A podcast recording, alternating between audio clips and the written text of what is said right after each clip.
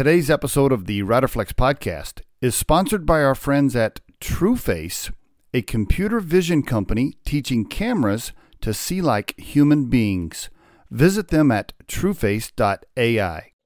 And on today's episode of the Riderflex podcast, tips for first time CEOs.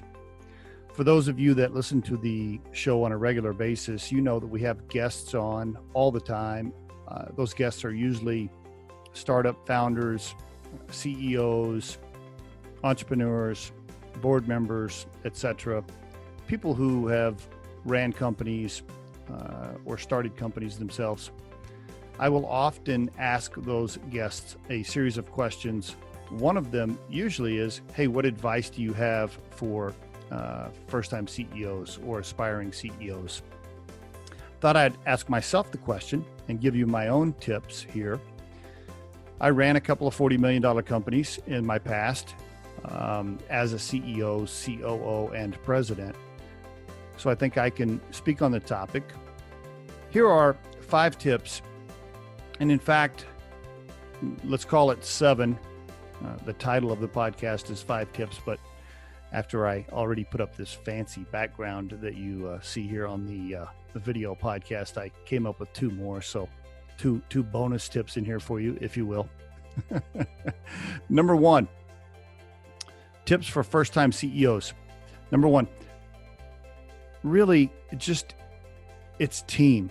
I mean, surround yourself with the best possible people. Now, I know that sounds like a no brainer, and you've heard that probably a million times, especially if you're an aspiring CEO and you've read books and listened to podcasts but it's easy to forget about because you you get going right? You you get in the job the day to day happens. There's so many things going on that you really it's it's easy to forget that it's all about the team. So i just want to encourage you number one as soon as you get in the spot as soon as you're promoted as soon as you're hired before you do anything else make team changes, hire the right people, surround yourself with the right leadership team. It's critical. And it's real easy to take the job, get started in the day to day. The next thing you know, six months have gone by and you still really haven't surrounded yourself with the right people. That's number one. Make damn sure you surround yourself with the best possible team right away. Okay, so that's number one. Number two, tips for CEOs listen. Listen.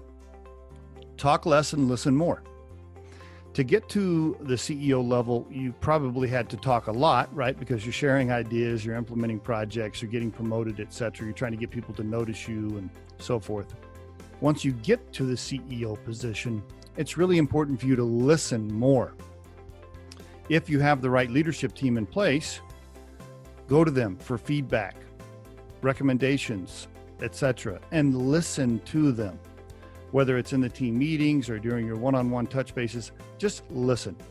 I often find that first time CEOs, because they have spent most of their career talking and showing people, you know, how smart they are to get promoted, once they get promoted, they keep talking and they don't listen enough. So, number two is listen. Learn how to listen more and talk less when you get to the CEO level. Number three, find yourself a confidant, right? Find yourself a fellow CEO or a mentor, somebody or a couple of those types of people that you can talk to privately and secretly. Somebody that you trust, somebody that you can call at 11:30 p.m. at night when you're having a panic attack. okay, maybe not a panic attack, but you're super stressed about whatever it might be. When you get to the CEO level, it's super lonely at the top. You can't really tell your direct reports everything. Your spouse or your your partner at home doesn't truly understand what you're going through because they're not in it. Um, so find yourself somebody to talk to. Number three is find yourself a confidant, confidant that you can call at any time and express your deepest darkest, stressful secrets about the job. It will be critical. If you don't have that outlet, you're going to find all the stress just bottling up inside. So that's number three. Number four, be present. That's right, be in the moment. What happened to me, and I think it happens to lots of CEOs, is once you get there, you're so worried about doing a good job, you're so stressed about it, quote, working out, that you start letting your mind drift on what's next or what are you going to do if this doesn't work out. So then you start making uh, preparations for that, right? You start thinking, well, if this goes bad, I need to make sure I have X, Y, and Z set up. And so I want to work on the backup plan and all this other stuff. And that can eat away at you uh, psychologically. So just try not to let that happen. Be in the moment, be 100% present, and don't let your mind uh, drift to the what if and what you're going to do if it doesn't work out. Number five, take time off. I mean, it's, I know that sounds you know like common sense but really don't don't think that an 80 hour work week for six months in a row is going to make you a better ceo it really won't. It won't. Trust me i've done it. It won't. It won't. Take your time off enjoy your days off enjoy your vacations and get away and learn how to do that because it'll it will help you reflect. It'll help you have some quiet time which will end up making you a better CEO. It'll help you make better decisions. Uh, you'll you won't be as stressed, and and you'll you'll just be a nicer person overall for your employees and your family. So take time off is number five. Number six. It's a super stressful job, which usually means you are more susceptible. You are you are more likely uh, to uh, following a vice of some kind whether that be drinking or some kind of drug, some kind of addiction, um, it's easy to fall into.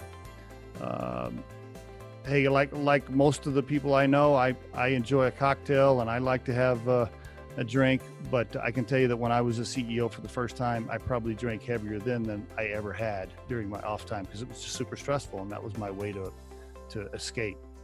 Um, that can get out of hand. Um, I've seen it destroy people. Um, so whatever your your vice is, just be careful not to let that uh, go too far down a dark path uh, once you get into the CEO position. And number seven, my final piece of advice is this: try to enjoy the ride just a little bit, because the reality is you're not going to be CEO forever. I mean, you aren't. Nobody is. In fact, you can Google it. I think the average CEO lasts like 3.5 years or something like that. And there will be a day where you're, quote, over the hill a little bit and your days of uh, CEO will be over and you won't have another chance at that job. And when you reflect back, you're going to want to want to remember it as a good time. So as stressful as the job can be, just remember, try to enjoy the moment because it is not going to last forever try to have a good time, try to enjoy uh, being a captain while you're there. And there is your RiderFlex tip of the day.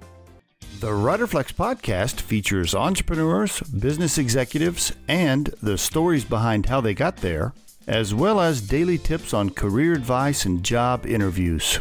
Our show can be heard just about anywhere these days but you can visit riderflex.com and click on the podcast page to hear all the previous episodes and learn more about the recruiting and consulting services we provide.